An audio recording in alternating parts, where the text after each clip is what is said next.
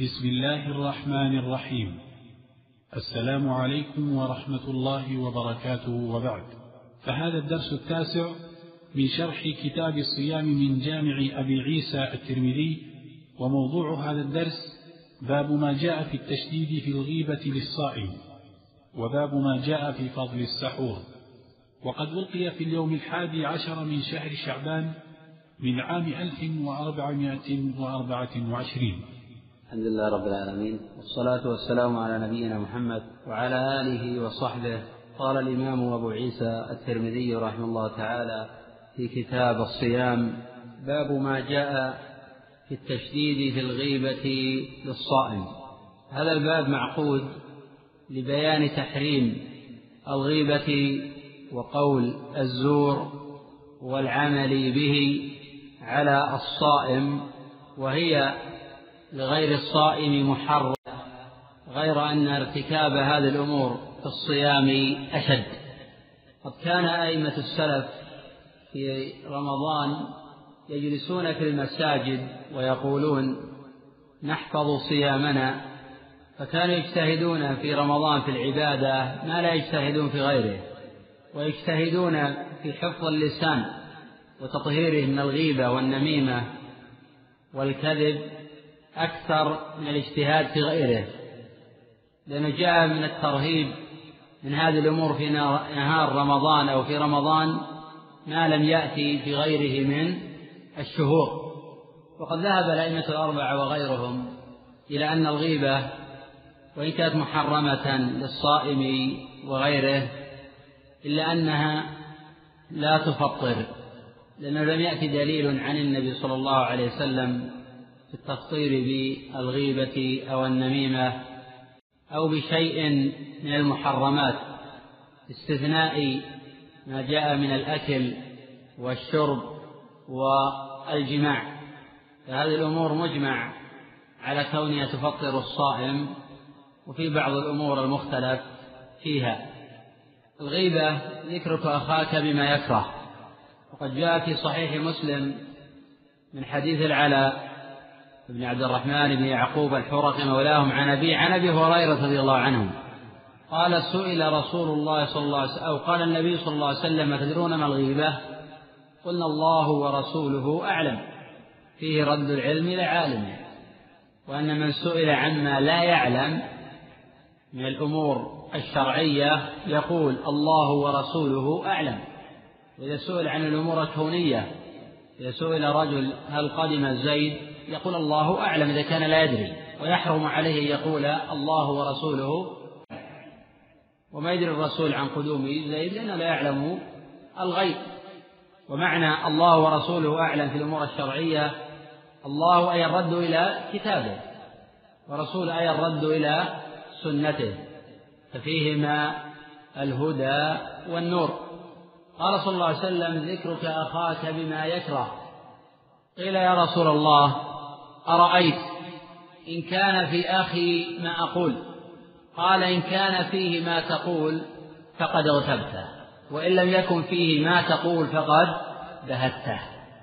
قال تعالى والذين يؤذون المؤمنين والمؤمنات بغير ما اكتسبوا فقد احتملوا بهتانا وإثما مبينا. الغيبة تكون بالكلام وتكون بمحاكاة الفعل. قد تكون بالإشارة بالطرف أو باليد والغيبة مراتب أشد من بعض.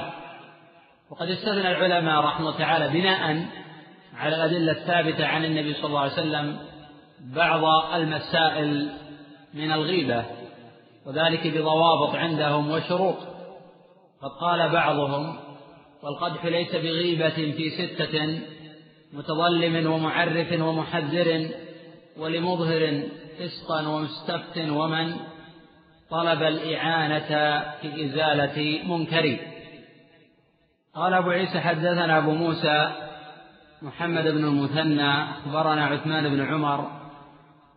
قال وحدثنا ابن أبي ذئب عن سعيد المقبري عن أبي عن أبي هريرة أن النبي صلى الله عليه وسلم قال من لم يدع قول الزور والعمل به فليس لله حاجة بأن يدع طعامه وشرابه. قال وفي الباب عن أنس حديث أنس أخرجه الطبراني في الأوسط. قال أبو هذا حديث حسن صحيح وقد رواه الإمام البخاري رحمه الله تعالى في صحيحه وتفرد به عن مسلم.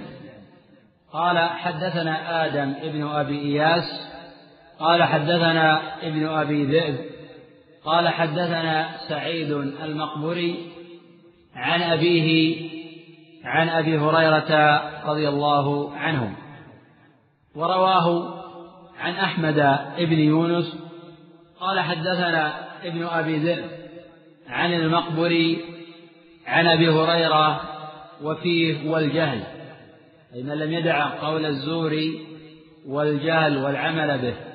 ترجم الإمام أبو عيسى باب ما جاء في في الغيبة وليس في الحديث لفظ الغيبة. وقد قال جماعة من العلماء إن المعنى أو المقصود بقول الزور أي الغيبة وغيرها محرمات. فترجم أبو عيسى لبعض أفراد المعنى. ترجم أبو عيسى لبعض أفراد المعنى. وهذا كثير في كلام السلف سواء كان في تفسير كلام الله أو كلام رسوله صلى الله عليه وسلم يفسرون الشيء ببعض أفراده. كما في تفسير قول الله جل وعلا يؤمنون بالجبت والطاغوت. منهم من قال الجبت الشيطان ومنهم من قال السحر ومنهم من قال غير ذلك. قال تعالى والذين لا يشهدون الزور قيل لا يشهدون شعانين المشركين ولا يحضرون أعيادهم. وقيل ولا يشهدون الزور ألا يشهدون شهادة الكذب ولا ينطقون ينطقون بالباطل. وهذا قول الأكثر لأن قول الزور هو الكذب والكذب مراتب. والغيبة هي من قول الزور فإن من قال الكذب أو نطق بما يبغضه الله أو يبغضه رسوله صلى الله عليه وسلم فإنه قد قال بالزور. قوله من لم يدع أي يترك. قول الزور أي الكذب. وجميع ما يبغضه الله ويبغضه رسوله صلى الله عليه وسلم. فإن هذا الخبر ليس حصرا في هذه الأمور. فهذا تنبيه على ما عداها. ففيما هو أعظم من قول الزور كأكل الربا. وكالزنا كشرب الخمر فإن هذه الأمور يجب تركها والبراءة منها سواء كان في رمضان أو في غيره. ولكن تعاطيها في رمضان أشد منه في غيره. قوله في الرواية الأخرى والجهل الجهل أي السفه فلا يجهل على الآخرين ولا يجرح كرامات الآخرين ويسيء إليهم بالباطل أو يقول على الله ما لا يعلم. والعمل به أي العمل بالزور أو العمل بالجهل فهذا كله محرم. وفي الصيام أشد حرمة. غير أن هذه الأمور لا تفطر الصائم ولكنها تنقص ثوابه. قيل للإمام أحمد رحمه الله تعالى أتفطر الغيبة الصائم؟ قال لو كانت الغيبة تفطر الصائم لن تجدنا صائمين. قال ذلك تواضعا وهو هو بحفظ لسانه وتقواه لربه. وهذا كثير في كلام السلف يتواضعون في ألفاظهم وفي تعاملهم وفي نفس الوقت يكون هذا تعليما للآخرين في وجوب حفظ اللسان وفي نفس الوقت هي فتوى شرعية. لأن الغيبة لا تفطر وهذا اللي اتفق عليه الأئمة الأربعة رواية واحدة عنهم. بخلاف الإمام ابن محمد بن حزم رحمه الله فإنه يرى أن الغيبة تفطر الصائم لأن النبي صلى الله عليه وسلم قال فليس لله حاجة ليطع دعام طعاما وشرابه. احتج بهذا الخبر أن الغيبة الغيبة مفطرة للصائم وهذا فيه نظر. وقوله فليس لله حاجة ليس له مفهوم ليس له مفهوم. لأن الله غني عن العباد وغناه مطلق من كل وجه. قال تعالى يا أيها الناس أنتم الفقراء إلى الله والله هو الغني الحميد. الغني الغنى المطلق. فإن الله غني عن العباد غنى مطلق سواء تركوا هذه الأمور أو لم يتركوها.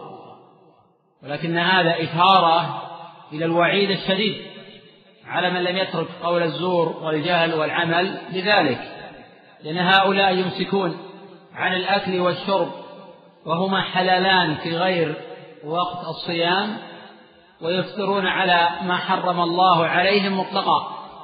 فيفرون في أعراض المؤمنين والمؤمنات ويأكلون الربا ويروجونه ويشاهدون الخنا في القنوات الفضائية. قوله فليس لله حاجة بأن يدع طعامه وشرابه. أي فليس لله بعبده حاجة بحيث يدع طعامه وشرابه. وإن كان الصيام يسقط عنه الواجب لكنه ناقص الأجر والثواب. والناس يتفاوتون في الصيام قد يتفاوت أداء هذا الواجب وأداء هذا الفرض. وهذا تابع لمعتقد أهل السنة والجماعة لأن الناس يتفاوتون في الإيمان وأن الإيمان يزيد وينقص. فيؤخذ من هذا الحديث تفاضل أهل الإيمان بالإيمان ففيها الرد على المرجئة وفيها الرد على الخوارج. في هذا الحديث الرد على الخوارج. وجه هذا أن النبي صلى الله عليه وسلم قال فليس لله حاجة يدع طعامه وشرابه ففي أنه لم يكفر بهذه الأمور. لأنه لم يقال فليس لحاجة يدعه ويدع أمره وشأنه.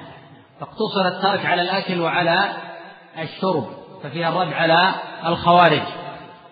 ولا يختلف أهل السنة والجماعة بأن الإيمان قول وعمل قول القلب واللسان وعمل القلب واللسان والجوارح. والتعريف المشهور أن قول باللسان واعتقاد بالجنان وعمل بالأركان هذا تعريف ناقص. لأنه أخرج من ذلك أعمال القلوب. لأن قول القلب غير عمل القلب. قول القلب هو تصديقه وعمل القلب هو حبه وخوفه ورجاؤه وولاؤه وبراؤه. ولا يختلف أهل السنة أن الأعمال شرط للإيمان. ومعنى هذا عند أهل السنة أي أن جنس العمل فليس معنى هذا المفردات أن كل عمل شرط للإيمان مقصود الجنس. لأنهم لا يختلفون. أن من شرب الخمر لا يكفر. أن من زنى لا يكفر. أن من اغتاب لا يكفر. أن من تعاطى النميمة لا يكفر. ما لم يستحل محرما مجمعا على تحريمه. والإيمان عند أهل السنة يزيد وينقص. ونقص مراتب. منه ما ينافي أصل الإيمان ومنه ما ينافي كماله الواجب. ولا يختلف أهل السنة على أن من مات مصرا على كبيرة أنه تحت المشيئة. لقول الله جل وعلا إن الله لا يغفر أن يشرك به ويغفر ما دون ذلك لمن يشاء. هذه الآية فيها رد على المرجع ورد على الخوارج. ويغفر ما دون ذلك رد على الخوارج. لمن يشاء رد على المرجع. وأن من عذب من أهل الكبائر فإنه لا يخلد في النار. وهذا الحديث فيه الترهيب الشديد من المحرمات من تعاطي المحرمات وفعل المحرمات وقول الزور والغيبة والنميمة وأكل الربا ونحو ذلك. وأن هذه الأمور محرمة في كل وقت وفي كل حين وهي في رمضان أشد حرمة. ويؤخذ من هذا أن بعض أئمة السلف يفسرون بعض المعاني ببعض أفرادها وهذا كثير في كلامهم. ويؤخذ من هذا أن لله بعباده فهم الفقراء إليه ولكنه أمرهم ونهاهم. ويحب الله جل وعلا من يطيعه ويبغض من يعصيه وهو في كل هذا مستغن عنهم لا يحتاج إلى أحد منهم فإنه قد خلقهم ليعبدوه كما في قول الله جل وعلا وما خلقت الجن والإنس إلا ليعبدون أي يوحدون. وقيل إلا لآمرهم وأنهاهم. فلم يخلقهم من قلة فيستكثر بهم ولا من ضعف فيستنصر بهم ولا من وحش فيستأنس بهم. فهو الغني عنهم. ويؤخذ من الحديث أن الذنوب والمعاصي تؤثر على الأعمال الصالحة. ويؤخذ من هذا التفريق بين فعل الذنب وبين الإصرار على الذنب. يؤخذ من هذا الحديث التفريق بين فعل الذنب وبين الإصرار على الذنب لقول من لم يدع ولم يقل النبي صلى الله عليه وسلم من فعل ومن لم يدع. إذا هو يعمل الحرام ويثابر على فعله ولا يتركه. الذي يفعل الحرام ويلازمه بلا ريب أنه أعظم ذنبا من الذي يفعله مرة واحدة لأن الذنوب تتفاوت. وقد قال النبي صلى الله عليه وسلم ويل لأقماع القول الذين يصرون على ما فعلوا وهم يعلمون. وهذا حديث صحيح جابر بن بن حكيم عن أبيه عن جده. قد رواه أحمد وغيره. ويؤخذ من الحديث وجوب حفظ الصيام مما ينافيه أو ينقص ثوابه. ويؤخذ من هذا أن الشرائع تؤخذ من الكتاب والسنة ما تؤخذ من العقل. فلا يقول أن قائل إذا كان الأكل والشرب والجماع تفطر الصائم فالغيبة من باب أولى. لأن المحرمان في المحرم في التفطير أولى من الحلال في غير الصيام. فهذا باطل في الحقيقة والحقيقة أنه باطل شرعا وعقلا. لأن دائما الذي يخالف النقل هو في الحقيقة فاسد في العقل لأن العقل الصحيح يوافق النقل الصحيح. قال الإمام أبو عيسى رحمه الله تعالى باب ما جاء في فضل السحور.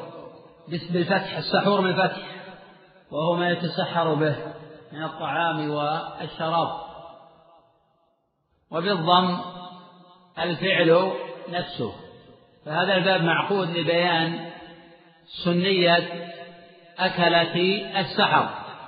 وقد حكى ابن المنذر والنووي وغيرهما الإجماع على أن السحور سنة وليس بواجب. وقد قال الإمام البخاري رحمه تعالى في صحيحه باب بركة السحور من غير لأن النبي صلى الله عليه وسلم وأصحابه واصلوا ولم يذكر السحور. لعل يعني بذلك أن النبي صلى الله عليه وسلم واصل بأصحابه يوما وثانيا فلو كان السحور واجبا لما نكل بهم النبي صلى الله عليه وسلم في الحرام في ترك الواجبات وفعل المحرمات. فعلم أن السحور ليس بواجب. قال أبو عيسى حدثنا قتيبة أخبرنا أبو عوانة عن قتادة وعبد العزيز بن صهيب عن أنس بن مالك أن النبي صلى الله عليه وسلم قال تسحروا فإن في السحور بركة. وهذا الخبر رواه مسلم في صحيح من طريق أبي عوانة عن قتادة. ورواه البخاري في صحيحه في موضع واحد. من طريق شعبة قال حدثنا عبد العزيز ابن صهيب عن أنس رضي الله عنه. وذلك تحت ترجمة باب بركة السحور من غير إجابة. وقد أشار الإمام أبو عيسى رحمه الله تعالى إلى أحاديث متعددة في هذا الباب. وأشار إلى حديث أبي هريرة وعبد الله بن مسعود وجابر بن عبد الله وابن عباس وعمرو بن العاص والعرباض بن سارية وعتبة بن عبد وأبي الدرداء. ويضاف إلى ذلك وفي الباب أيضا عن المقدام بن معدي كرب وأبي سعيد الخدري. وبعضها صحيح وبعضها ضعيف. وقد قال أبو عيسى عن حديث الباب حديث حسن صحيح. وهو حديث متفق على صحته وقد تقدم. قوله صلى الله عليه وسلم تسحروا. هذا أمر. وقد ذهب أكثر الأصوليين والفقهاء إلى أن الأحكام للوجوب والأمر في الآداب للاستحباب وهذا يعتبر حكما. والأصل في الأوامر في الأحكام الوجوب ما لم يمنع من ذلك مانع. والصوارف كثيرة. وقد جزم غير واحد من الأئمة أنه لا يشترط في الصوارف أن تكون في القوة كقوة الأمر. وهذا صنيع كثير من الأئمة يأخذون بأدنى صارف. وطائفة من العلماء يرون التفريق بين تواتر الأدلة في معنى معين بكثرة الأوامر وبين وجود معنى جاء في حديث واحد فإن هذا قد يقتصر فيه على صارف يسير. بينما لو تواترت الأدلة في معنى من المعاني للأمر أو في النهي فلا نكتفي بالصارف أن يكون أدنى شيء لابد أن يكون الصارف قوية. إذا نعتبر ذلك في الحقيقة في سياق الكلام ومدى قوة الصارف فلا نحكم على لذلك بحكم عام قال في المراقي وافعل لدى الأكثر للوجوب وقيل للندب أو المطلوب. وقيل للوجوب أمر الرب وأمر من أرسله للندب. هذا إشارة إلى مذاهب أهل العلم رحمة الله تعالى ومعروف أن المراقي في الفقه أو في المذهب آه، المالكي في الأصول ولكنه يشير تارة رحمة الله تعالى إلى مذاهب العلم. قال وافعل. صيغة افعل. ليس المقصود هذا اللفظ. صيغة افعل ما كان أمرا. لدى الأكثر لدى الأكثر من جميع المذاهب للوجوب. وقيل للندب أو المطلوب. وقيل للوجوب أمر ربي. وأمر من أرسله للندب. وفي غير ذلك يذكر المؤلف رحمه الله تعالى. فقوله صلى الله عليه وسلم تسحروا هذا أمر الأصل فيه الوجوب. ولكن أفادت الأحاديث الأخرى أن السحور غير واجب فبقي الأمر على الندب وحكاه ابن المنذر والنووي وجماعة إجماعا. السحور يتأتى بالطعام والشراب لأن السحور هو ما يتسحر به. من الطعام أو الشراب. قوله فإن في السحور بركة. بركة أي بركة دينية وبركة دنيوية. بركة دينية وبركة دنيوية. وقد ندرك بعض معاني هذه البركة. وقد لا ندرك بعض هذه المعاني. فمن البركة تطبيق السنة والعمل بمقتضاها فإن الناس لا يزالون بخير ما داموا يبحثون عن هدي رسول الله صلى الله عليه وسلم ويعملون بمقتضاه. ومن جميل كلام سفيان رحمه الله قال إن استطعت ألا تحك رأسك إلا بأثر فافعل. وحكي عن عدد كبير من السلف أنهم يقولون لم يبلغنا شيء عن رسول الله صلى الله عليه وسلم عملنا به. ومنهم من يستثني بعض المسائل اليسيرة منهم من استثنى أنه ما أستطاع يطوف على الدابة ومنهم من استثنى أنه ما أستطاع أن يعتق أمة فيجعل عتقها صدقها. أشياء تعد بالأصابع ونحن الأشياء التي لم نعلم بها بقدر عدد شعر الرأس. السر في هذا والفرق بين هؤلاء الأئمة وبين من جاء بعدهم أن هؤلاء يطلبون العلم للعمل. كما قال الشعبي وغيره كنا نستعين على حفظ الحديث بالعمل به.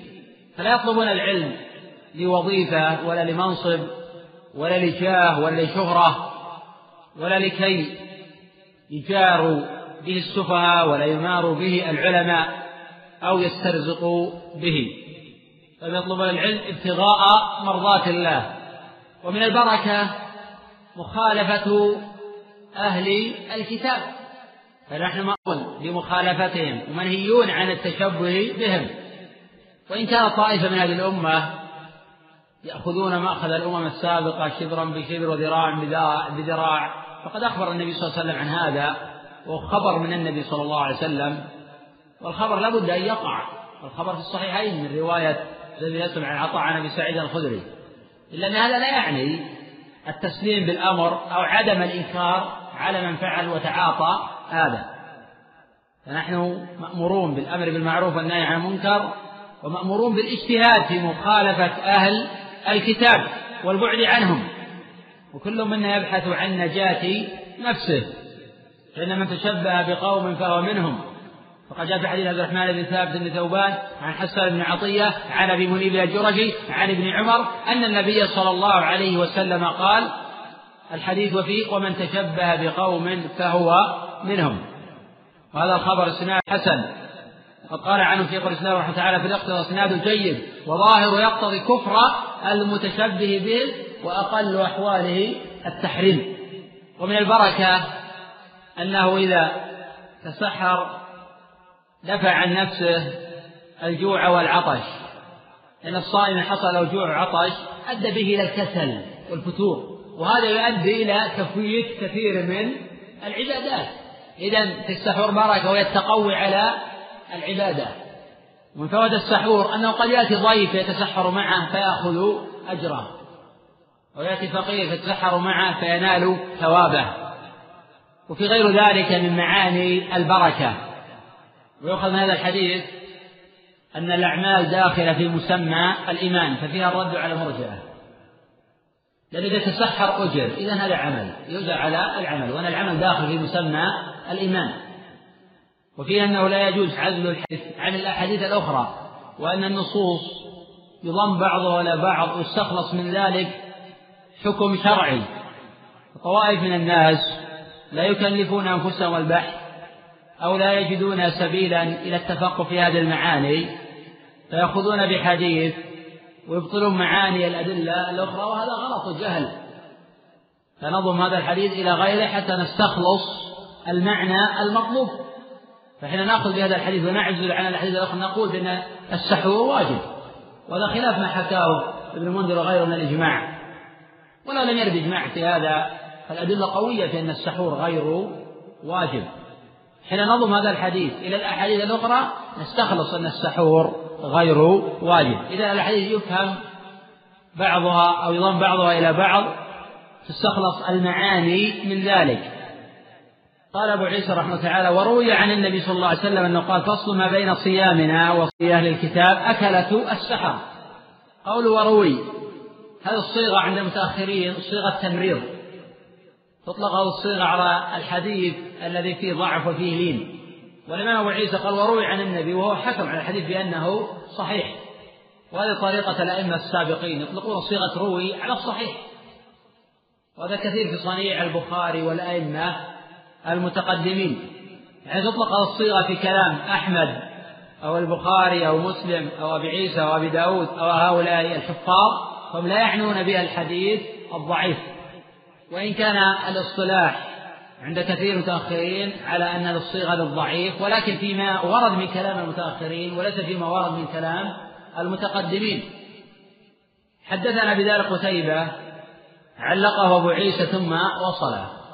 علقه أبو عيسى ثم وصله. قال حدثنا بذلك أي بحديث فصل ما بين صيام قتيبة وهو ابن سعيد أخبرنا الليث وهو ابن سعد عن موسى ابن علي بضم العين على الصحيح عن أبي عن أبي قيس مولى عمرو بن العاص يقال العاصي عن عمرو بن العاصي عن النبي صلى الله عليه وسلم بذلك. قال أبو عيسى وهذا حديث حسن صحيح وقد رواه الإمام مسلم رحمه الله تعالى في صحيحه. قال حدثنا قتيبة بن سعيد حدثنا الليث. قد روى مسلم بنفس سند أبي عيسى. قال أبو عيسى وأهل مصر. يقول موسى ابن علي فتح العين. وأهل العراق يقول موسى ابن علي ابن رباح اللخمي. وقد كان أمير مصر لأبي جعفر المنصور ست سنين. وقد وثقه الإمام أحمد وابن معين والقاري وأبو حاتم وابن سعد. وقد خرج له الإمام البخاري في الأدب المفرد ومسلم والأربعة. قول فصل ما بين صيامنا يحتمل أن تكون الماء الماء هنا زائدة. يكون المعنى الفارق بين صيامنا وصيام أهل الكتاب السحور. وهذا الحديث يصلح دليلا لما قررت فيما مضى أنه ليس كل تشبه بالكفار يكون محرما. وهذا من أقوى الأدلة في هذا الباب. لأن الذي لا يأكل أكلة السحر يكون قد تشبه بأهل الكتاب ولم يرتكب محرما بالإجماع. ولم يرتكب محرما بالإجماع. قرره ابن المنذر والنووي وجماعة. وقلت أن هذا لا يعبر به بكثرة شيخ الإسلام وغيره من الأئمة. فيعبرون عن بعض الأمور التشبه بالكراهية. كقول جماعة من الأئمة على قوله صلى الله عليه وسلم صلوا في النعال فإن الكتاب لا يصلون. يقولون يستحب الصلاة في النعال ولا يقولون يجب.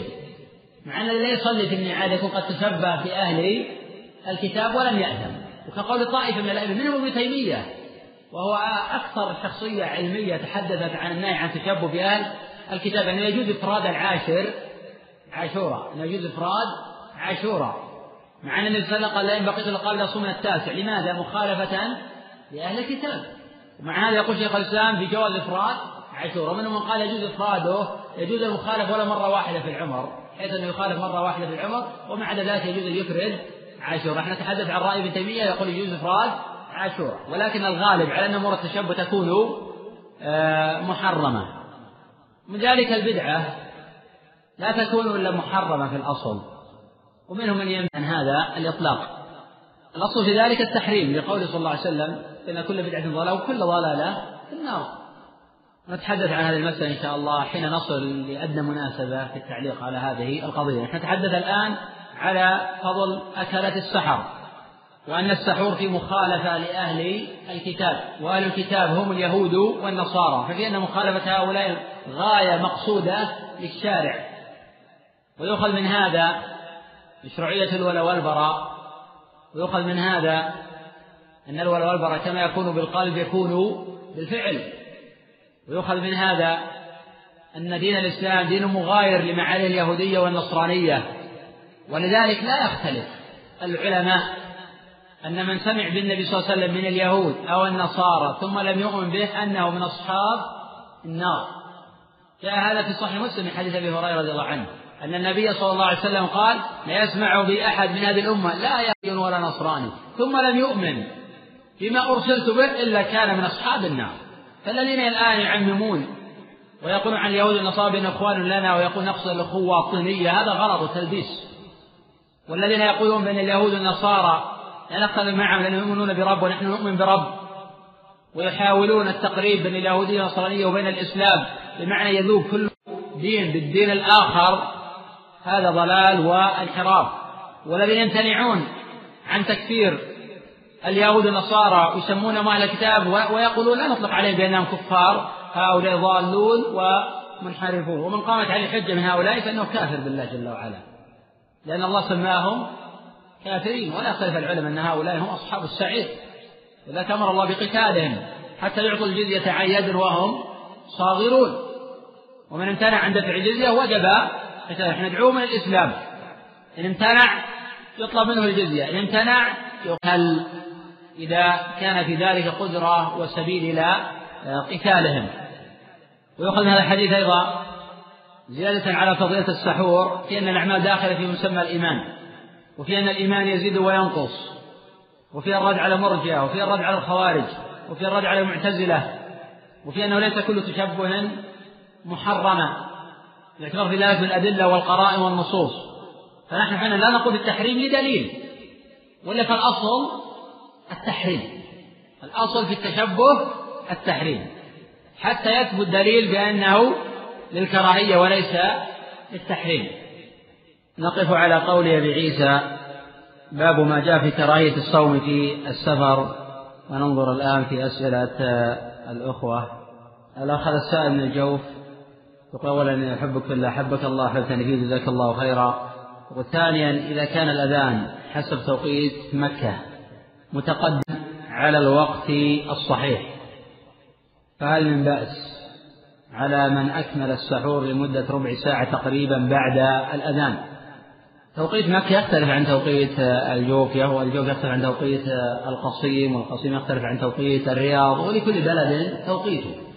فلعل الأخ يقصد أنه إذا كان في مكة وأن النداء متقدم على الوقت الحقيقي. إذا كان عند الأخ يقين بأن الأذان متقدم على الوقت الشرعي فلا حرج يأكل حتى يدخل الوقت الشرعي. وأنا تحدثت عن المسألة بعدة مرات بالأمس وقبل الأمس. وإذا كان عند الأخ مجرد تقليد الآخرين أو ما يسمع من الآخرين بأن الناس يتقدمون في النداء فهذا غير صحيح. فكوننا نعتمد على أصحاب الخبرة من الفلكي وغيرهم في دخول الوقت أولى من كوننا ناخذ بالرأي المجرد عن البرهان. وهذا الحقيقة قاعدة عامة في الذين يعيشون في مكة وفي الذين يعيشون في الجوف والذين يعيشون في الرياض ويعيشون في القصيم. الأصل يمسكون مع الأذان. وإذا كان عند الإنسان يقين بأن الأذان متقدم فلا حرج أن يأكل وأن يمسك مع ما يعلم يقينا بأنه هو الوقت المشروع. المذكور في قول الله جل وعلا وكلوا واشربوا حتى يتبين لكم الخيط الأبيض من الخيط الأسود من ثم أتموا الصيام إلى الليل. لأن نلحظ على بعض الأخوة يتحدث على المسألة بدون علم وبدون دليل ويقول النداء متقدم فتطلب منه البرهان تطلب منه الدليل على هذا لعله قد يقلد من ليس أهلا للتقليد أو أنه يقول سمعت هذا وهذا غلط. نعم. والله ما أعلم دليلا على مضاعفة كل عمل في رمضان. العامة عندنا الآن يتقصدون تأخير الزكاة إلى رمضان معتقدين أن الزكاة في رمضان كما في غيرها والواجب في المزكي إذا مال الحول أن يبادر إلى إخراج ولا يجوز يتأخر شهرا شهرين ثلاثة أشهر بدافع أنه في رمضان. هذا غلط. ونظير هذا ما يفعل كثير من الناس يعتقد أن الأعمال تضاعف في مكة. هذا غلط. يعني يضاعف في مكة الصلاة فقط. هذا اللي ورد به النص. نتقيد بالنص. ولا ننشئ شيئا جديدا نعم الصدقة في رمضان أفضل في غيرها بدليل أن النبي صلى الله عليه وسلم كان يحرص على الإكثار من الصدقة فهو كان أسرع من الريح المرسلة فنتتبع النصوص في كل آه، قضية وفي كل آه، عبادة. فما جاء الدليل على أنه أفضل من غيره فنعم. وما يقال بأن آه، الفريضة في ركعة سبعين فريضة هذا لا يصح ولم يثبت به وما جاء النافلة في رمضان من غيرها في غير رمضان لم يثبت به دليل. فنحن نقول بموجب كل بموجب كل مسألة بدليلها الخاص. إذا ثبت ولا في الأدلة العامة ما تفيد هذا المعنى. نعم شهر رمضان له مزية الصيام. ونفضل على من بقية الشهور لوجود أو تواتر الأدلة في هذا. بقية العبادات نتتبع الأدلة في آه، مواطنها. الأخ يسأل عن صحة حديث صوموا تصحوا هذا جاء عن النبي صلى الله عليه وسلم من طرق ولا يصح من ذلك شيء. وأمثله أن يكون موقوفا. الأخ يقول ما حكم غيبة المجنون؟ وهل له غيبة؟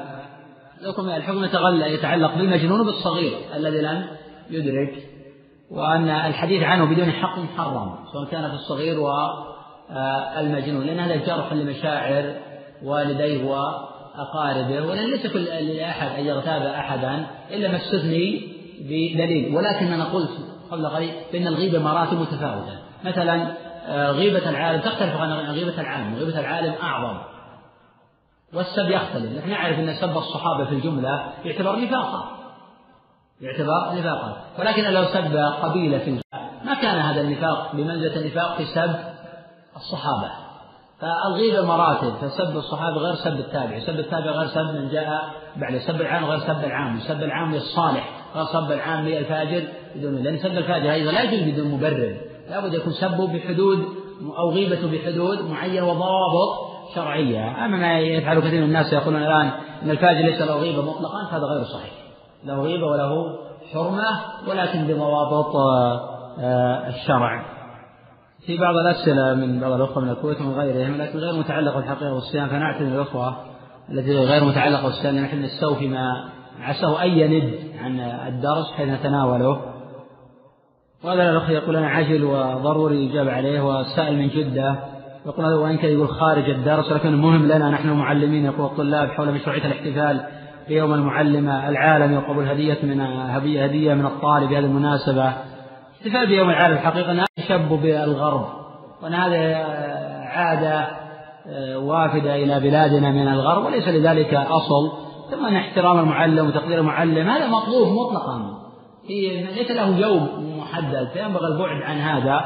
وإذا كان هذا يعود بعود العام أو بعود الشهر يكون هذا من اتخاذ هذا اليوم عيدا فيكون محرما من جهتين من جهة التشبه بالكفار ومن جهة اتخاذ هذا اليوم عيدا. أما قبول هدية هدية من الطالب فلا يجوز قبول هدية مطلقة. هدية العمال الغلول فلا يجوز قبول هدية من الطالب مطلقا. اللهم إلا إذا كان الطالب ليس يعني يدرس عند تخرج من هذه المدرسة ذلك فإن الهدية لا بأس أن تقبل باعتبار أن ليس له ممكن مثلا أن يغشش أو ممكن أن يراجع عليه أو ممكن أن يساعد أو غيره. ذلك ينبغي البعد عن هذا وعدم قبول الهدية. بعض الناس يقول أنا أقبل الهدية وليس بيعطون الطالب ولا يؤثر هذا علي. ونقول لو لم تكن معلما ما أعطيت هدية. هل جلس في بيته لينظر إليها أم لا. هذا الأخ سؤال وإن كان تقدم أيضا الجواب عليه مرات يقول ما الصحيح في دخول شهر رمضان؟ نقول يعتبر في أحد أمرين.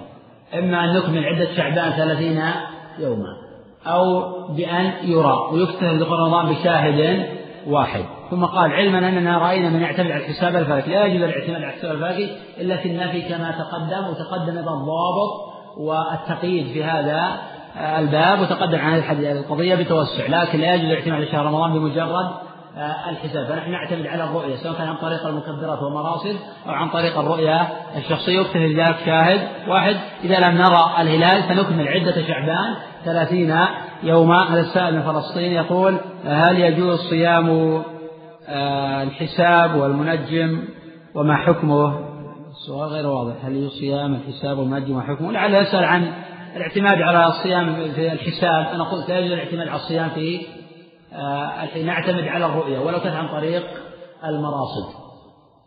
من عدة شعبان ثلاثين أما الاعتماد على الحساب وعلى التقويم دون رؤية ودون إكمال عدة شعبان ثلاثين يوما فهذا غلط. لقوله صلى الله عليه وسلم صوموا لرؤيته وأفطروا آه، لرؤيته. آه، أما الاعتماد على المنجمين فهذا هذا حرام ولا يجوز بل يجب البراءة من الكهان والمنجمين والعرافين ويجب الكفر بهم لأن هؤلاء من الطواغيت الذين يجب أن نكفر بهم قال الله جل وعلا فمن يكفر بالطاغوت ويؤمن آه، بالله ومن قال الله وكفر بما يعبد من دون الله فإن المنجم مدع لعلم الغيب يجب البراءة منه. وما حكمه؟ حكم حرام لا يجب الاعتماد على هؤلاء آه، مطلقا وتقدم التفصيل في الاعتماد على الحساب في قضية آه، النفي كما لو اتفق أهل الحساب على أنه لا يمكن يولد الهلال فادعى شخص أنه قد ولد الهلال فهذا قرينة على تكذيب هذا آه، المدعي بشرط أن يتفق أهل الحساب على هذا. نعم. يقال أنه يستحب ترك مكروه. والله ممكن يقال بهذا نعم. فبالتالي هذا على قول من يقول بأن الوصال مكروه لأن النبي صلى الله عليه وسلم قال أيكم أراد يواصل فليواصل إلى السحر آه الأخ يسأل يقول عن حديث اللهم بارك لنا في رجب وشعبان وبلغنا رمضان هل هو حديث صحيح أو ثابت؟ لا هذا حديث ضعيف فلا يعتمد عليه وليس بثابت عن النبي صلى الله عليه وسلم. بسم الله الرحمن الرحيم. السلام عليكم ورحمة الله وبركاته وبعد. فهذا الدرس العاشر من شرح كتاب الصيام من جامع أبي عيسى الترمذي لفضيلة الشيخ سليمان بن ناصر العلوان. وموضوع هذا الدرس باب ما جاء في كراهية الصوم في السفر وباب ما جاء في الرخصة في السفر.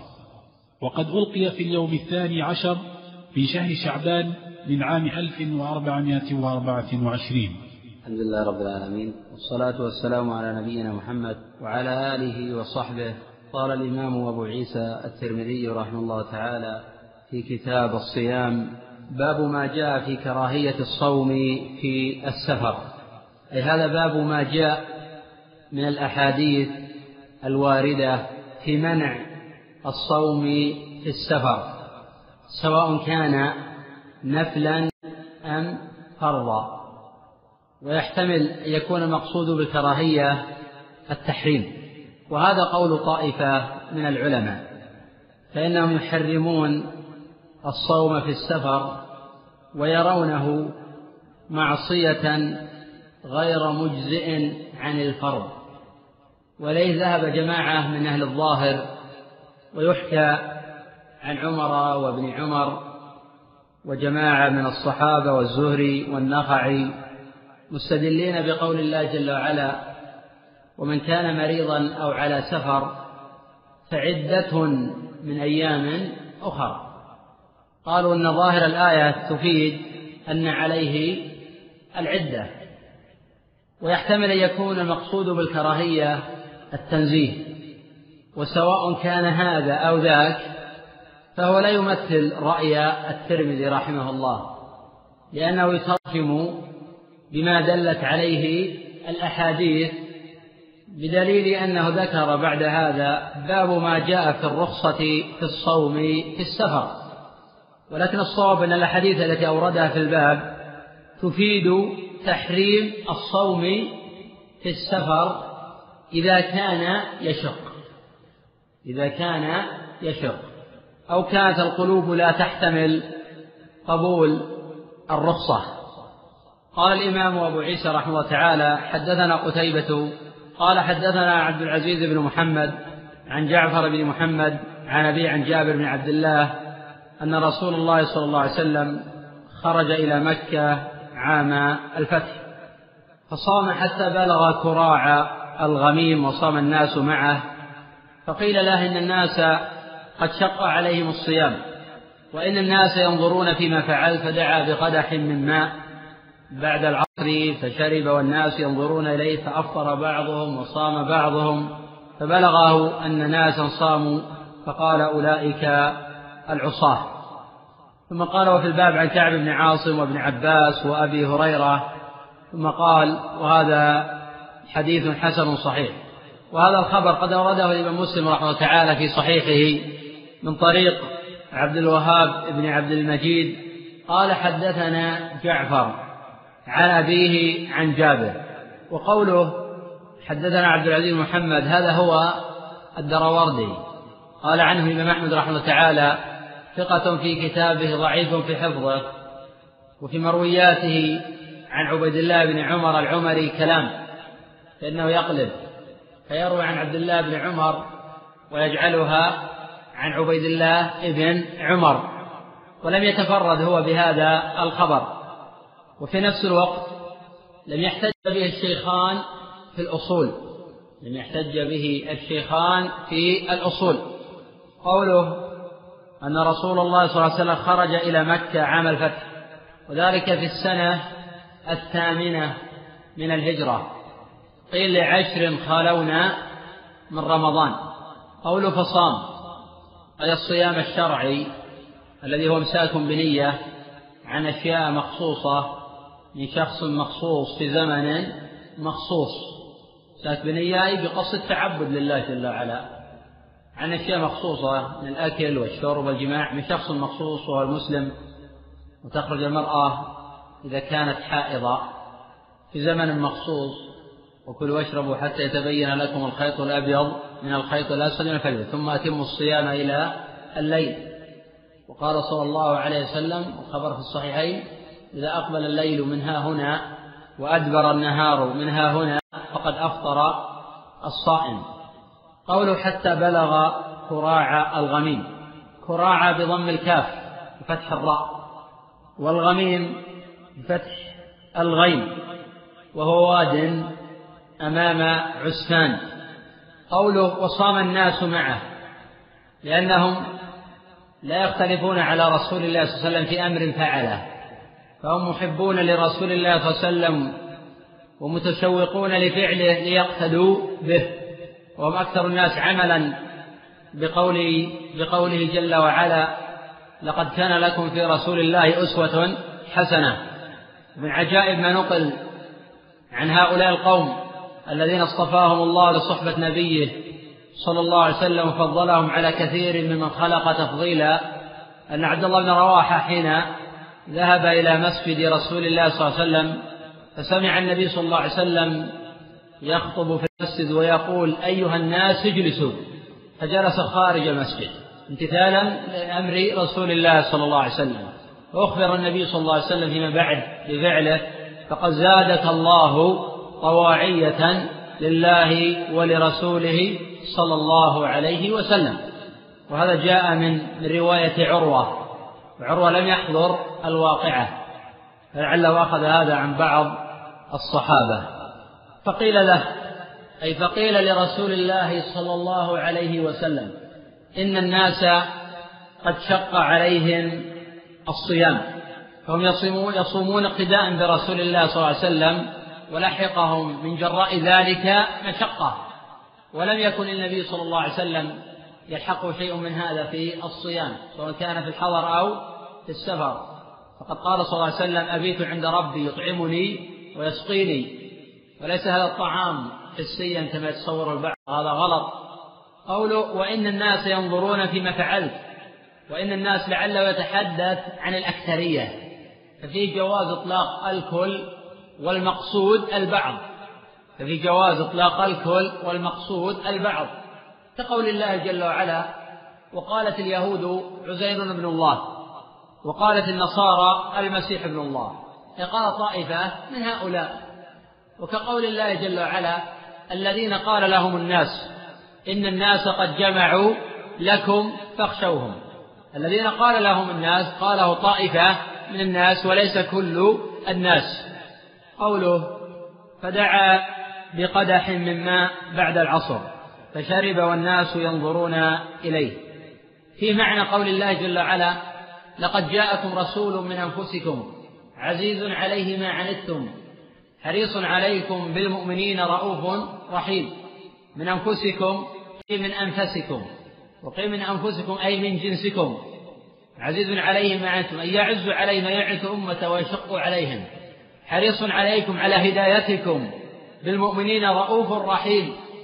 فهذا وصفه في التوراة والإنجيل والقرآن.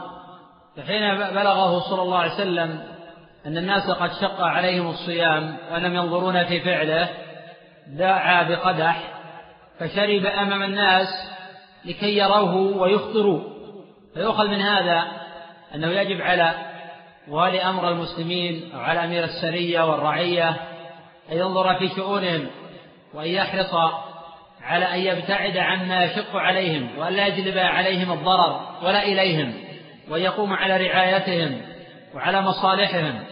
وفي أن العالم إذا خرج معه أناس يقتدون فيه ويعمل أعمالا قد لا يطيقونها أنه يتركها مراعاة لمصالحهم لأن الذي يفعل الشيء ولا يطيقه قد يكون كالمنبت لا أرضا قطع ولا ظهرا أبقى.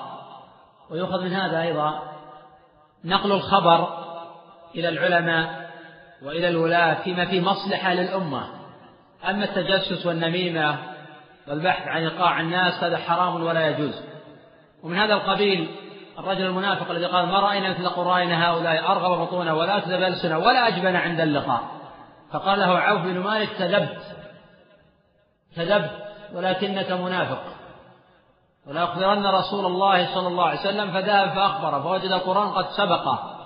فحين أخبر النبي صلى الله عليه وسلم لم يقل له النبي لماذا تخبرني هذا نفاق وهذه نميمة فسكت النبي صلى الله عليه وسلم وهذا إقرار منه وإن أقر قول غيره جعل كقوله كذاك فعل قد فعل وما جرى في عصره ثم اطلع عليه إن أقره فليتبع.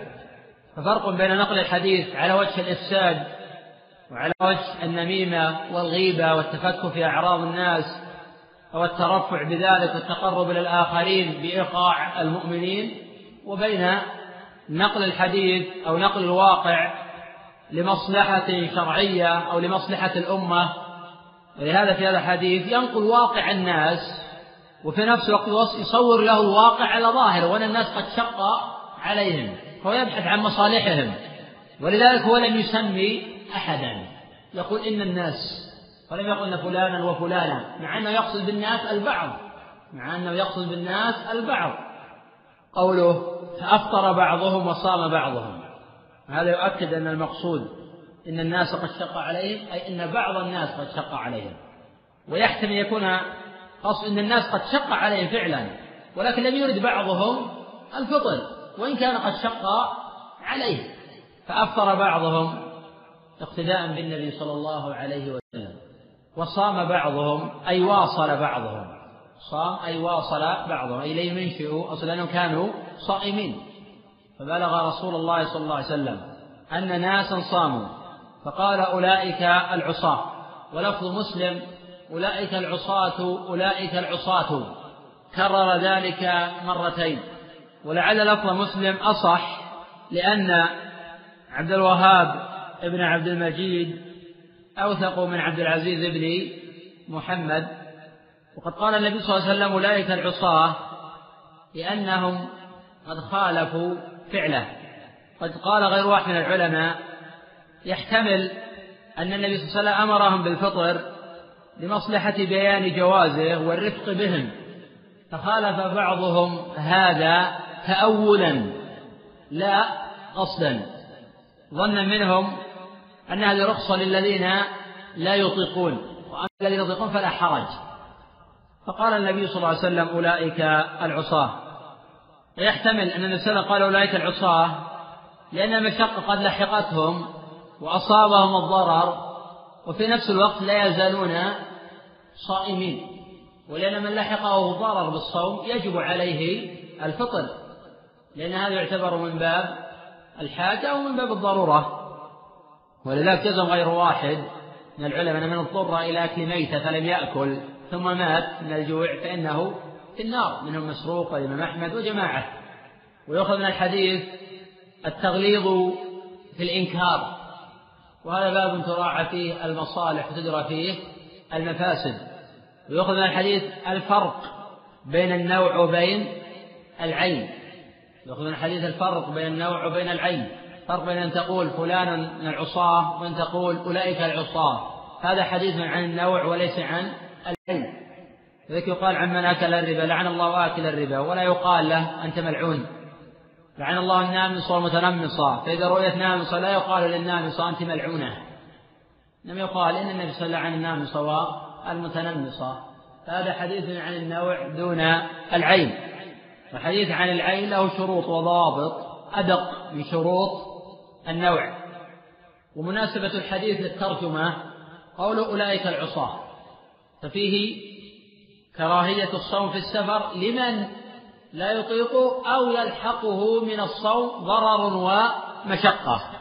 وقد أشار الإمام أبو عيسى رحمه تعالى إلى بعض الأحاديث الواردة في الباب وقال وقد روي عن النبي صلى الله عليه وسلم أنه قال ليس من البر الصيام في السفر قوله وقد روي هذه صيغة تمريض هذا الذي اصطلح عليه كثير من المتأخرين. ولكن هذه الصيغة لا تعني تضعيف ولا تمريض الحديث عند المتقدمين. وقد يطلقها أبو عيسى على الأحاديث المتفق على صحتها. وأطلقها البخاري وجماعة من الحفاظ.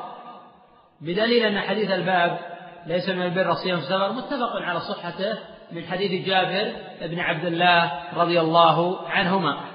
وذلك أن النبي صلى الله عليه وسلم كان في سفر فرأى زحاما ورجلا قد ظلل عليه فقال ما هذا؟ قالوا صائم. فقال ليس من البر الصوم في السفر. فقد سيق الخبر لبيان واقع الحال وأن من لحقه بالصيام مشقة فليس من البر صومه في السفر. وليس فيه دلالة على تحريم الصيام في السفر مطلقا. ونظير الحديث الأول ليس فيه دلالة على تحريم الصيام في السفر مطلقا. لأن هذا وذاك قد قيل في واقع معين وواقع حال. وقد جاء في مسند الإمام أحمد من حديث كعب بن عاصم الأشعري ليس إم ذر صيام إم سفر. وهذه الرواية شاذة. وقد قيل أن هذه لغة لبعض أهل اليمن يجعلون لام التعريف ميما. فغير ذلك كعب بن مالك على لغته. وقيل إن النبي صلى الله عليه وسلم نطق بهذا. وعلى كل سواء قيل هذا أو ذاك الخبر ضعيف. لأن الرواية شاذة. وعلى فرض صحتها يحتمل يكون كعب بن عاصم نطق بها على ما يعرف من لغته. فتلقى ذلك الراوي عنه ونقل ما سمع. قال الإمام أبو عيسى رحمه تعالى واختلف أهل العلم في الصوم في السفر في الإشارة إلى مذاهب العلماء وإلى أقاويلهم فوائد متعددة. فمن ذلك البعد عن توهم الإجماع في مسألة من المسائل لأن إذا عرف الخلاف عرف أنه ليس في مسألة إجماع. الأمر الآخر التأدب مع المخالفين. الأمر الثالث عذر الآئمة المجتهدين وأن هذه هي أدلتهم هذه مآخذهم. لأن الذي لا يعرف إلا قولا واحدا يتعصب على الأقوال الأخرى. فإذا عرف الأقوال الأخرى وعرف أدلتهم عرف أنهم أئمة مجتهدون. وأنهم يعذرون بذلك لأنهم لا يقصدون إلا الحق ولا يقصدون إلا الوصول إلى رضا الله ورضا الرسول صلى الله عليه وسلم ولا يبحثون إلا عن اتباع الحق. ولم يزل أئمة السلف يقولون فيما يريدون من مسائل الاجتهاد كلامنا صواب يحتمل الخطأ وكلام غيرنا خطأ يحتمل الصواب. سواء كانت المسألة اجتهادية مبنية على استقرار النصوص وواقع معين أو مسألة اجتهادية مبنية على نصوص وأدلة مختلفة. فذهب بعضهم إلى بعضها وترك البعض الآخر لأسباب إما دافع أنه يعتقد أنها منسوخة أو أنها ضعيفة أو غير ذلك أو أنها مبنية على الفهم. هذا يفهم النص كذا وذاك يفهم النص كذا وكذا. فمن علم تحري للحق وعلم صدقه وورعه فإنه يعذر. وفي الحقيقة مهما كان حجم مخالفته. ما دام أنه يبحث عن الحق ويبحث عن الصواب ولا يتعمد المخالفة ولم تشم منه رائحة العبث أو الهوى. ولا يعني هذا أنه لا يبين أو لا يمكن نقده أو الرد عليه هذا لا مانع منه ولكن بأدب واحترام وحسن ظن بالمخالف. دائما ما أذكر شروط النقد وهي خمسة. وذلك في استقراء أدلة كتاب السنة وواقع العلماء. الشرط الأول العلم. وله جهتان جهة متعلقة بالراد وجهة متعلقة بالمردود عليه.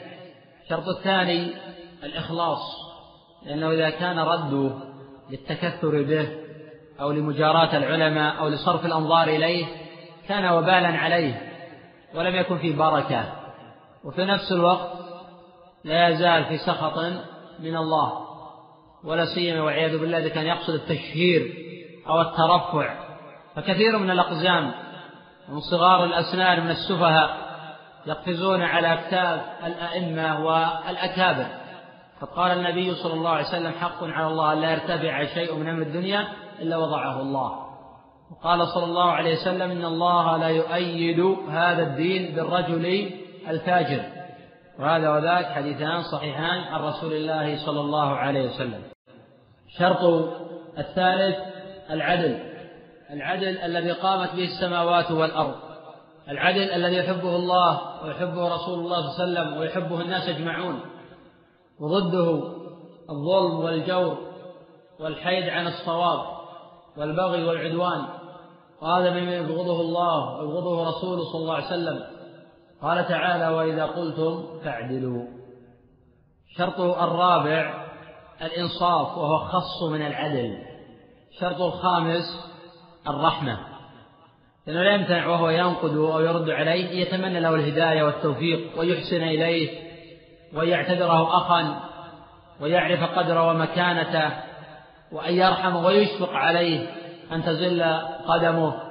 بخلاف كثير من الذين يزاولون الردود فقد يفرح بعضهم بزلة فلان أو خطأ الآخر ليرد عليه. ولذلك علامات هؤلاء أن العبارة تحتمل أمرين يحمله على ما في نفسه وهذا خلاف الإخلاص والصدق. قد كان أئمة الهدى يرحمون المخالفين ويشفقون عليهم وقد قال أحد أكابر أصحاب ابن تيمية رحمه تعالى قال يصف شيخه قال يا ليتنا لأصدقائنا كابن تيمية لأشد أعدائه وخصومه. وأكرر أن هذا لا يمنع النقد ولا يمنع الرد ولا يمنع بيان الصواب ولكن بفهم وعلم ورحمة وإخلاص وصدق ونصح لله وللرسول صلى الله عليه وسلم. قال تعالى وآتيناه رحمة من عندنا وعلمناه من لدنا علما. قال أبو عيسى واختلف أهل العلم في الصوم في السفر فرأى بعض أهل العلم من أصحاب النبي صلى الله عليه وسلم وغيرهم أن الفطر في السفر أفضل. هذا القول الأول في المسألة أن الفطر في السفر أفضل. وهذا مذهب أحمد وإسحاق وجماعة. يختارون الفطر الفطر في السفر مطلقا ولا يوجبونه. لقوله صلى الله عليه وسلم إن الله يحب أن تؤتى رخصه. وهو حديث جيد من حديث ابن عمر قد صححه ابن خزيمة وجماعة. القول الثاني وإليه أشار بقوله حتى رأى بعضهم عليه الإعادة إذا صام في السفر. وهؤلاء يوجبون الفطر في السفر.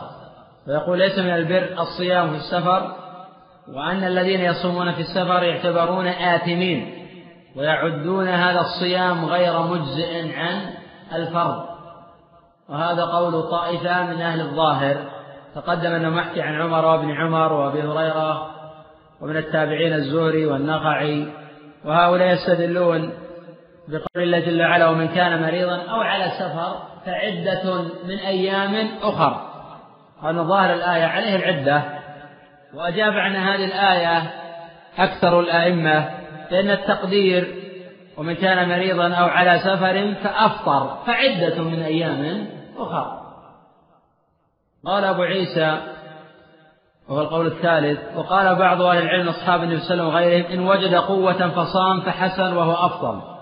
وإن أفطر فحسن وهو قول سفيان الثوري ومالك بن أنس وعبد الله بن مبارك. ومعنى هذا القول أن من كان لا يشق عليه الصيام ويجد نفسه قوة فإن الصيام أفضل من الفطر. وإن أفطر لا حرج من ذلك. وهؤلاء يعتبر الصيام أفضل. وهذا عكس مذهب الإمام أحمد أن الفطر في السفر أفضل. القول الرابع في المسألة هو مخير مطلقا. إن شاء صام وإن شاء أفضل دون تفضيل لأحد. القولين القول الخامس أفضلهما أيسرهما أفضلهما أيسرهما وملخص ذلك يقال أنه يجوز الصيام والفطر لمن لا يشق عليه ذلك. وأما الذي يشق عليه الصيام فالفطر واجب. أو كان لا يشق عليه الصيام ولكن يلحقه ضرر سواء كان الضرر في الحال أو الضرر في المستقبل فإنه يجب عليه الفطر. وإذا استوى الأمران في قوة على الصيام ويقدر على الصيام فهو مخير ولكن الفطر لعله أفضل لعموم أحاديث إن الله يحب أن تؤتى رخصه. إذا كان الله يحب هذا فنحن نفعل ونسارع إليه. ولكن قد يقترن بالأمر ما يجعل الصوم أفضل. كما لو أنه أفطر شق عليه القضاء في المستقبل. لأن بعض الناس يسع عليه الصيام في السفر ولا يشق عليه. ولكن إذا أفطر صعب عليه في المستقبل القضاء. فحينئذ نقول في حق هذا بأن الصوم أفضل لأنه لا يشق عليه ولكن يشق عليه القضاء في المستقبل. وقال الشافعي إنما معنى قول النبي صلى الله عليه وسلم ليس من البر الصيام في السفر وقول حين بلغ أن الناس صاموا فقال أولئك العصاة. قال فوجه هذا إذا لم يحتمل قلب قبول رخصة الله تعالى. فأما من رأى الفطر مباحا وصام وقوي على ذلك فهو أعجب إلي. تقدم توجيه هذه الأخبار وأن قوله صلى الله عليه وسلم أولئك العصاة أن يحتمل أحد أمرين أنهم أمروا بذلك فخالف البعض اجتهادا منه وظن أن الأمر ليس بواجب أو أن ظن أن الأمر وقع في من شق عليه وهو يعتبر أنفسهم غير شاق عليهم أو غير ذلك من الأسباب. وأما حديث ليس من الصيام في السفر تقدم الإنسان راجحا ورأى رجلا قد ظلل عليه والخبر في الصحيحين. حين لاحظ أن سلم عليه المشقة قال ليس من البر الصيام في السفر لكن الذي لا يشق عليه لا حرج. هذه رخصة. وإلى هذا أشار الإمام أبو عيسى رحمه الله تعالى بقوله باب ما جاء في الرخصة في الصوم في السفر. باب أي هذا باب ما جاء أي من الأحاديث والأخبار الصحيحة من الرخصة في الصوم في السفر. والرخصة مقابلها العزيمة تقدمت الأحاديث المتقدمة وهي مفيدة على منع الصيام في السفر لمن يشق عليه. الآن الرخصة في الصوم في السفر وليس لمن يشق عليه.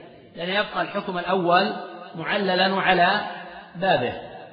قدم قبل قليل أيضا أن مذهب الجمهور أنه يجوز الصيام في السفر لمن لا يشق عليه ويجوز الفطر وذهب الأكثر بأن الصوم أفضل لمن قوي عليه ولم يشق عليه. وقال الإمام أحمد بأن الفطر أفضل وهذا قول إسحاق. وإذا استوى الأمران معا قد يرجح الفطر عملا بحديث إن الله يحب أن تترخصه ما لم يترتب على ذلك مشقة في المستقبل فيأتي الصيام أفضل. إذا قد يقال يختلف باختلاف الأحوال واختلاف الأشخاص. حدثنا هارون بن إسحاق الأمداني أخبرنا عبدة بن سليمان عن هشام بن عروة عن أبي عن عائشة أن حمزة بن عمرو الأسلمي سأل رسول الله صلى الله عليه وسلم عن الصوم في السفر. وكان يسرد الصوم. فقال رسول الله صلى الله عليه وسلم إن شئت فصوم وإن شئت فأفطر. وفي الباب عن أنس بن مالك وأبي سعيد وعبد الله بن مسعود وعبد الله بن عمرو وأبي داود وحمزة بن عمرو الأسلمي. قال أبو عيسى حديث عائشة أن حمزة بن عمرو الأسلمي سأل الرسول صلى الله عليه وسلم هذا حديث حسن صحيح. وقد أخرجه الإمام البخاري من رواية يحيى ومن رواية مالك عن هشام بن عروة عن أبيه. ورواه مسلم من طريق الليث من رواية حماد بن زيد وأبي معاوية وآخرين عن هشام. أن حمزة بن عمرو الأسلمي سأل رسول الله صلى الله عليه وسلم فيها السؤال عما يشكل؟ وفي معنى قول الله جل وعلا فاسألوا أهل الذكر إن كنتم لا تعلمون البينات والزبر. قوله عن الصوم في السفر أي عن حكم الصوم في السفر. ولعله يسأل عن واقع وأنه كان يسرد الصوم يتابعه. وقد جاء في رواية لمسلم يا رسول الله إني رجل أسرد الصوم أفأصوم في السفر؟ وجاء في الصحيحين أنه قال للنبي صلى الله عليه وسلم أأصوم في السفر وكان كثير الصوم. قد قال جماعة بأنه كان يصوم الدهر باستثناء يومي العيدين وأيام التشريق. حقيقة أن هذا الخبر لا دلالة فيه أنه كان يصوم الدهر كله ولكنه يفيد أنه كان يكثر الصوم. والنبي صلى الله عليه وسلم لم يحرم صيام شيء من الأيام إلا يومي العيدين فصومهما محرم بالاتفاق. ويعتبر الصوم باطلا ولو كان صوم نذر. ويحرم أيضا على قول الجمهور صيام أيام التشريق ولو لغير الحاج. للحاج محل اتفاق. والصواب يحرم صيام أيام التشريق ولو لغير الحاج وهو قول الجمهور. وهي ثلاثة أيام بعد يوم النحر للحاج أو يوم العيد لغير الحاج. وكذلك يحرم أو يكره على قول طائفة تخصيص يوم الجمعة بالصيام لقوله صلى الله عليه وسلم لا تخص ليلة الجمعة بقيام بين الليالي ولا تخص يوم الجمعة بصيام بين الأيام. فالنبي نهى عن التخصيص. أما من له عبادة يصوم يوما ويفطر يوما فإنه بلا ريب إذا أفطر الخميس يصوم الجمعة ثم يفطر السبت. إذا لا حرج أن يفرد الجمعة على هذا الحديث المتفق على صحته. قوله فقال رسول الله صلى الله عليه وسلم إن شئت فصم وإن شئت فافطر. إن شئت فصم وإن شئت فأفطر. وهذا في دلالة لقول الجمهور لأن الصوم والفطر في السفر مباحان فمن شاء صام ومن شاء أفطر. ولكن من كان يشق عليه الصوم هذا يحرم. وقد احتج الشافعي رحمه الله تعالى بهذا الخبر أن صوم الدهر وسرده غير مكروه لمن لا يخاف ضررا ولا يفوت به واجبا بشرط فطر يوم أو يومي العيدين وأيام التشريق. وهذا قاله طائفة من العلماء ولكن في الاحتجاج بحديث الباب نظر. لأن هذا الحكم قد يلتمس من أدلة أخرى كما يلتمس المنع من أدلة أخرى. لكن لا نلتمس هذا الحكم من حديث الباب فإنه ليس فيه الدلالة الواضحة على كونه يصوم الدهر كله. ومن الأدلة الدالة لقول الجمهور أن الصوم والفطر والفطر في السفر مباحان.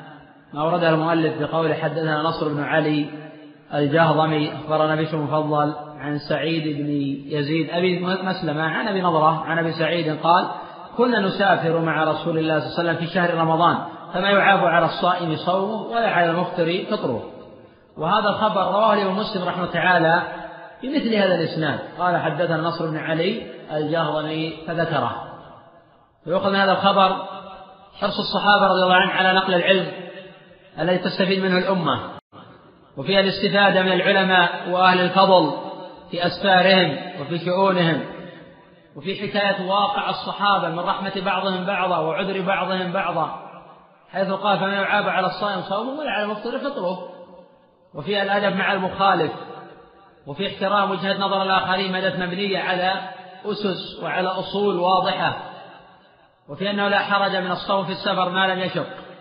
وأنه لا حرج من الفطر. إذا يبقى الخلاف في الأفضل وليس في الحلال أو الحرام. وفي أن هذا الحديث يوضح معنى قول الله جل وعلا ومن كان مريضا أو على سفر فعدة من أيام أخر. وأن ليس المقصود من الآية فالواجب عدة. وأن المعنى هو ما قاله الجمهور ومن كان مريضا أو على سفر فأفطر فعدة من أيام أخر. فالسنة تفسر القرآن وتبينه. وتوضحه. وفيه أيضا أن الأحاديث لا تفهم معزولة عن نظائرها وحقيقة الفقه في الدين وحقيقة المعرفة حقيقة التبصر أن تضم الأحاديث بعضها إلى بعض. لأن الذين يفهمون الأحاديث كالذين يفهمون الحديث الأولى دون في عزلها عن الثانية بلا ريب أنهم ينحون منحا آخر في الترفيح الفقه الصحيح أن تضم الأحاديث بعضها إلى بعض. أما إذا لم يبلغه الحديث الآخر فهو معذور عند الله جل وعلا ولا يقال عنه بأنه ليس بفقيه. قد يكون فقيه ولكن ما بلغه الحديث الآخر. أما الذي يبلغ الحديث الآخر ويحاول أن يأخذ بهذا دون ذلك فهذا قد يكون ناتجا وليس بلازم عن قلة فقه أو عن عدم بصيرة بمعرفة مذاهب الأصوليين في مسائل ومراعاة أمور الترفيح لأن المرجحات تجاوزت عند الأصوليين أكثر من ثلاثمائة قال أبو عيسى حدثنا نصر بن علي أخبرنا يزيد بن زريع أخبرنا الجريري وأخبرنا سفيان بن وكيع أخبرنا عبد الأعلى عن الجريري عن أبي نضرة عن أبي سعيد الخدري. قال كنا نسافر مع رسول الله صلى الله عليه وسلم فمن الصائم ومن المفطر فلا يجد المفطر على الصائم ولا الصائم على المفطر وكانوا يرون أن من وجد قوة فصام فحسن ومن وجد ضعفا فأفطر فحسن. وهذا الخبر رواه مسلم أيضا من طريق إسماعيل بن إبراهيم عن الجريري ورواه من طريق قتادة عن أبي نضرة عن أبي سعيد دون آخره وكانوا يرون. وسفيان بن وكيع المذكور في سند أبي عيسى سيء الحفظ. وهو من الإمام المشهور الحافظ الثقة المتفق على إمامته وجلالته. وذلك أن سفيان بن وكيع ابتلي بالراقة فنصف لم ينصفح فترك حديثه. ولكنه لم يتفرد بهذا الخبر. وهذا الحديث في دلالة لقول الجمهور لأن الصوم والفطر في السفر مباحان وأن الصحابة كانوا يسافرون مع رسول الله صلى الله عليه وسلم فمنهم الصائم ومنهم المفطر فلا يجد أي لا يقع في قلب المفطر على الصائم ولا الصائم ولا يغضب أو يجد الصائم في قلبه شيئا على المفطر. ففي فقه الصحابة وفي رحمة بعضهم بعضا وفي الحرص على العلم وفي حكاية واقع حالهم وشأنهم وفي أن من المسائل ما يعذر بالمخالف وفي من المسائل ما لا يعذر به على حسب المسألة وعلى حسب المتكلم والمفتي في هذه القضية. ولكن في هذا وذاك يجب مراعاة أدب الخلاف وجود الرحمة التي تكون منبعثة من قلب مخلص وصادق يبحث عن الخير للناس أجمعين. وما يلقاها إلا الذين صبروا وما يلقاها إلا ذو حظ عظيم. قوله وكانوا يرون أن من وجد قوة فصام فحسن ومن وجد ضعفا فأفطر فحسن. وهذا دليل لقول من قال بتفضيل الصوم لمن أطاق بلا ضرر ولا مشقة. فقدم من العلم من قال الفطر والصوم سواء ومخير بين الأمرين دون ترجيح أحد مع الآخر. وتقدم من الراجح في هذا هو التفصيل. وأنه قد يكون الصوم مكروها على فلان دون الآخر أو محرما على فلان دون الآخر. ولكن الذي يهمنا الآن أن الصوم والفطرة في السفر مباحان. لمن لا يشق عليه الصوم. يبقى الخلاف في الأكمل والأفضل. وفيها يؤخذ أيضا الحديث أن الأعمال داخلة في مسمى الإيمان. قال أبو عيسى عن حديث الباب وهذا حديث حسن صحيح. قدم قبل قليل أن مسلما قد خرجه من طريق إسماعيل إبراهيم عن الجريري ومن طريق قتادة عن أبي نضرة عن أبي سعيد دون آخره وكانوا يرون. نقف على قول أبي عيسى باب ما جاء في الرخصة للمحارب في الإفطار. ونكمل ذلك إن شاء الله تعالى يوم آه، السبت. نعم. إلا واضحة يحتمل لكن عموما هي ليست من كلام النبي صلى الله عليه وسلم وكان يرون يعني معشر الصحابة سواء كانت من كلام أبي سعيد أو من كلام أبي نضرة كان يعني معشر الرسول إن كان من كلام أبي سعيد هو يتحدث عن واقع الصحابة وإن كان من كلام أبي نضرة فهو بما تلقاه عمن لقي من الصحابة. ولكن كانوا يرون بلا ريب أنها ليست محل اتفاق لأنه تقدم أن بعض الصحابة يرى أنه يجب الفطر في السفر. فهو يحمل على الأكثرية والأغلبية. ولذلك أنا أعبر بقضية ذهب الجمهور. قال الجمهور مراعاة للقول الآخر المأثور عن جماعة من الصحابة وجماعة من التابعين كالنخعي والزهري وآخرين من العلماء. نعم. ممكن أيضا. في من قال بأن هذه الزيادة وكانوا يرون أنها جاءت من رواية الجريري لأنهم بدليل أنه ما جاء في مسلم طريق قتادة عن أبي نضرة عن أبي سعيد دون آخره وكانوا يرون. فهذا يعني يؤكد آه، أن اللفظ ليس من رواية سعيد بدليل أن قتادة من أوثق الناس. فقد روى عن أبي نضرة دون هذه آه، الزيادة. أضف إلى ذلك أن الزيادة في كلام أبي عيسى وهي من رواية نصر بن الجهضم وهو ثقة يزيد بن زرع ثقة. آه، الجريري أيضا ثقة ولكن السفياني بوكيع وهو سيء الحفظ فيكون الإسناد جاءت من رواية نصر بن علي أخبرنا يزيد بن زريع أخبرنا الجريري عن أبي نضرة فرواه قتادة وهو أوثق من الجريري. وهذا يؤكد أو يؤكد قد يقال لأن اللفظة شاذة. ليس لازم تكون مدرجة من الجريري قد تكون اللفظة شاذة. ننظر الأسئلة من الإخوان في النت. الأخ يسأل عن التطير وهو درسنا اليوم إن شاء الله نأخذ إن شاء الله درس أخير في أسئلة كثيرة طبعا لكن البعض غير متعلق بالصيام فاعتذر الأخوة نحاول أن نستوفي ما يتعلق بقضية الصيام. الأخ هذا الأخ سمير من مصر يقول إننا أحبك في الله أحبك الله أحببتني فيه. يقول هل شرط الإفطار في السفر هو وجود المشقة؟ إذا قلنا بالشرطية على الصحيح نعم. يعني أنه يجب الإفطار في السفر دون مشقة إذا ما وجدت مشقة فليس بواجب. الأخ سأل عن الشرطية.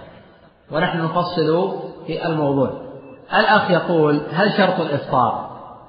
إذا وجدت مشقة فيجب الإفطار على الصحيح. وإذا لم توجد مشقة. وإذا لم توجد مشقة. فهو مخير بين الصيام وبين الفطر والفطر أفضل. ما لم يكن في القضاء في المستقبل عليه مشقة فيكون الصيام أفضل. وفي من فضل الصوم مطلقا دون أن يوجبه. فبالتالي إذا وجدت مشقة فالفطر واجب. وإذا لم توجد مشقة فهو مخير على خلاف في آه الأفضل. الأخ يقول ولو سافر شخص في طائرة هل يجوز الإفطار؟ نعم يجوز له الإفطار ولو لم توجد مشقة لكن ليس شرطا. ولكن ليس شرطا إنما هو من باب المباح ويقول طائف من باب المستحب. لحديث إن الله يحب أن تؤتى رخص. ما دام هذا يسمى سفرا فلا حرج أن يفطر فيه المسلم. هذه السائلة تقول وهي تقول أيضا سؤال خارج الدرس والأسئلة طبعا أكثرها اللي جاءت في النت هي خارج الدرس. امرأة تعمدت إسقاط حملها بعد شهر ونصف من الحمل ما حكمها؟ اختلف الفقهاء رحمه الله تعالى في حكم إسقاط النطفة أو المضغة أو العلقة ما لم ينفخ في ذلك الروح. ونفخ الروح يتأتى بعد 120 يوما. والصواب أن الحمل إذا لم يبلغ 120 يوما يجوز إسقاطه بشرط أن يتفق الطرفان على إسقاط الزوج والزوجة. وإذا وجد على المرأة مشقة في الحمل فيجوز أن تسقط بدون إذن الزوج ما لم ينفخ فيه الروح. فإذا نفخ الروح فقد أجمع العلماء على تحريم الإسقاط. ثم هذا الخلاف ينبني الإمام أحمد يجوز في الأربعين. وطائفة تمنع بعد الأربعين كالحنابلة. طائفة أخرى تجوز بعد آه، الأربعين. تجوز في آه، الفترة بين الأربعين إلى الثمانين.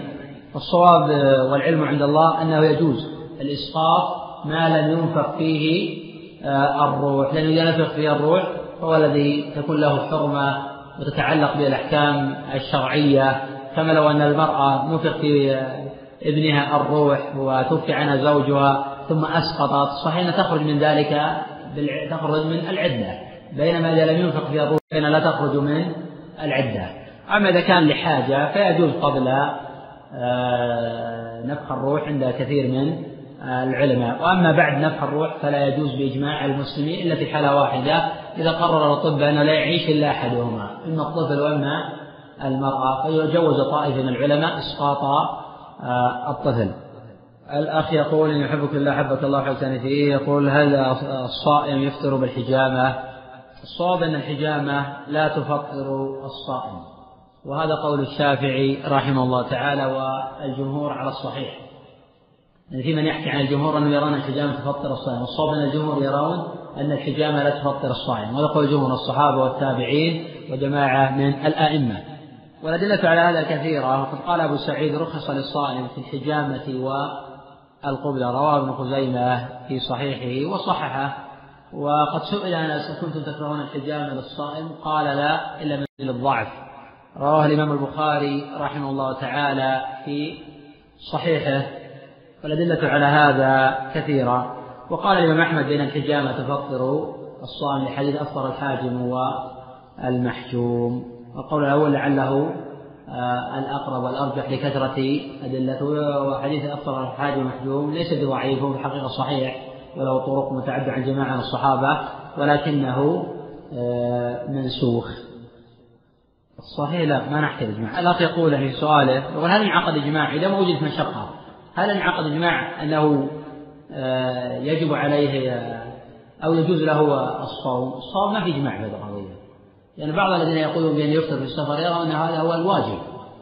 لأن بعضهم في الحقيقة ما يقيد هذا بالمشقة. لأن الله من كان مريضا أو على سفر ولم يذكر المشقة. والصواب أنه ليس فيه آه، إجماع. أعتذر أن الأخوة كثيرة جدا وكثير منها غير متعلق بالصيام. نأخذ درس التوحيد. وإن كان مرتبط بالتوحيد نأخذ إن شاء الله بعد درس. التوحيد.